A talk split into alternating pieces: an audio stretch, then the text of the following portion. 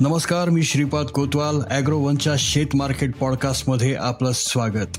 आपण ऐकताय market bulletin ज्यात असतात शेतमालाच्या मार्केटवर परिणाम करणाऱ्या राज्यातील आणि देशातील महत्त्वाच्या घडामोडी. सगळ्यात आधी आजच्या ठळक घडामोडी. युक्रेनची गहू निर्यात पुढील हंगामात निम्म्याने घटणार. कडधान्यांची पेरणी आत्तापर्यंत छत्तीस टक्क्यांनी कमी. नाफेडकडून देशभरात बावन्न हजार टन कांदा खरेदी. देशात कापसाची लागवड पंधरा टक्के माघारली आणि सरकार तेलबिया आणि कडधान्य आयातीवर दरवर्षी मोठा निधी खर्च करते. त्यामुळे सरकारने आयातीवर खर्च करण्यापेक्षा देशातील शेतकऱ्यांनाच उत्पादन वाढीसाठी प्रोत्साहन द्यावे अशी मागणी सॉल्व्हंट एक्स्ट्रॅक्टर्स असोसिएशन ऑफ इंडियाने केली आहे. त्यासाठी त्यांनी सरकारला दोन उपाय सुचवले आहेत. ते उपाय कोणते आहेत? ऐकूयात बुलेटिनच्या शेवटी. युक्रेनचा दोन हजार एकवीस बावीसमध्ये जागतिक निर्यातीत दहा टक्के वाटा होता. युक्रेनने एकोणावीस दशलक्ष टन गहू निर्यात केला होता. तर उत्पादन तेहतीस दशलक्ष टनांवर होते. रशियाने युक्रेनवरती हल्ला केल्यानंतर येथील अनेक गोदामांमधील गव्हाचे नुकसान झाले. शेतीतील पिके काढता आली नाहीत. काळा समुद्र मार्गातून निर्यात ठप्प झाली. तसेच युद्धामुळे युक्रेनमधील वसंत ऋतूतील पेरणी घटली. शेतकऱ्यांना पेरणीसाठी खते बियाणे आणि इंधनाची मोठी टंचाई भासत होती. त्यामुळे पेरा घटला. तसेच युक्रेनच्या निर्यातीतील अडथळेही दूर होताना दिसत नाहीयेत. त्यामुळे दोन हजार बावीस तेवीसच्या हंगामात युक्रेनमधील गहू उत्पादन एकवीस पूर्णांक पाच दशलक्ष टनांपर्यंत घटण्याचा अंदाज व्यक्त होत आहे. तर निर्यात जवळपास पन्नास टक्क्यांहून घटून दहा दशलक्ष टनांपर्यंत कमी होऊ शकते असा अंदाज युएसडीएने व्यक्त केला आहे.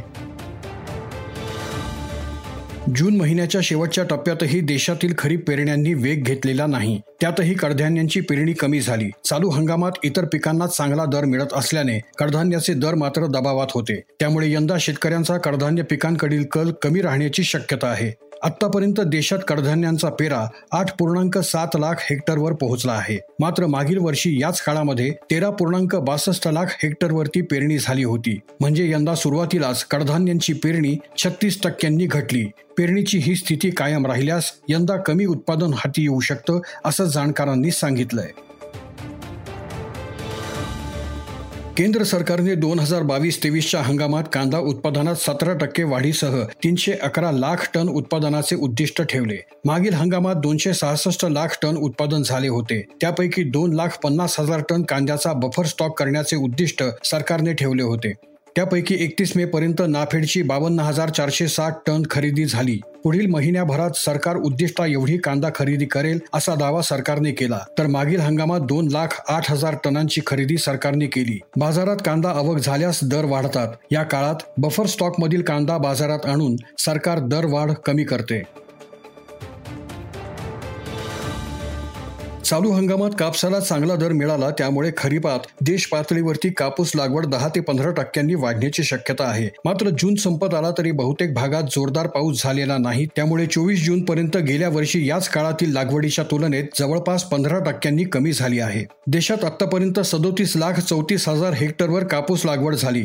गुजरातमध्ये कापूस लागवड गेल्या वर्षीच्या तुलनेत जवळपास दुप्पट झाली तर राजस्थानमध्ये एक टक्क्यांनी वाढ झाली. मात्र महाराष्ट्रात क्षेत्र निम्म्याने घटले. हरियाणा लागवड तीन टक्क्यांनी कमी झाली. तर तेलंगणात चाळीस टक्के पंजाबमध्ये एक टक्का मध्य प्रदेशात शेहेचाळीस टक्के कमी लागवड झाली. तर कर्नाटकात कापूस लागवडीने जवळपास सरासरी गाठली. मात्र ही लागवडीतील घट पावसाअभावी दिसत आहे. देशात पाऊस वाढल्यास कापूस लागवडही वाढेल.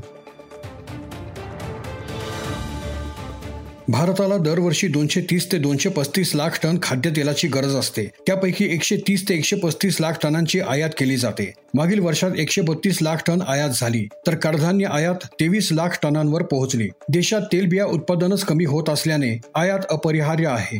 मात्र पुरेसे कडधान्य उत्पादन होत असतानाही दर पाडण्यासाठी आयात केली जाते. तुरीचीही गरज नसताना आयात झाली याचा फटका शेतकऱ्यांना बसला तर आयातीसाठी मोठा खर्चही करावा लागतो त्यामुळे सरकारने आयातीचा विचार करण्याची मागणी करत आयात न करता देशातच उत्पादन वाढीवरती भर द्यावा अशी मागणी solvent extractors association of India अर्थात एसईएने केली आहे. शेतकऱ्यांनी तेलबिया आणि कडधान्य उत्पादन वाढवावे यासाठी त्यांना हमी भावाने खरेदीची शाश्वती सरकारने द्यावी. हे शक्य नसल्यास विशेष अर्थसहाय्य द्यावे.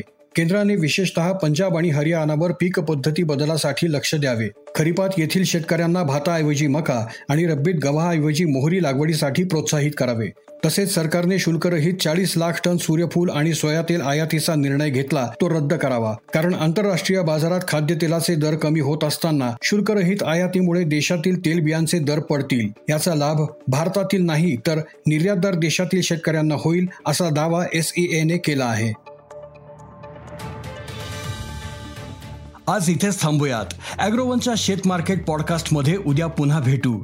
शेतीबद्दलच्या सगळ्या अपडेट्ससाठी लॉग इन करा W W W dot Agrowon dot com या वेबसाईटवर ॲग्रोवनच्या यूट्यूब फेसबुक आणि इंस्टाग्राम पेजला फॉलो करा. धन्यवाद.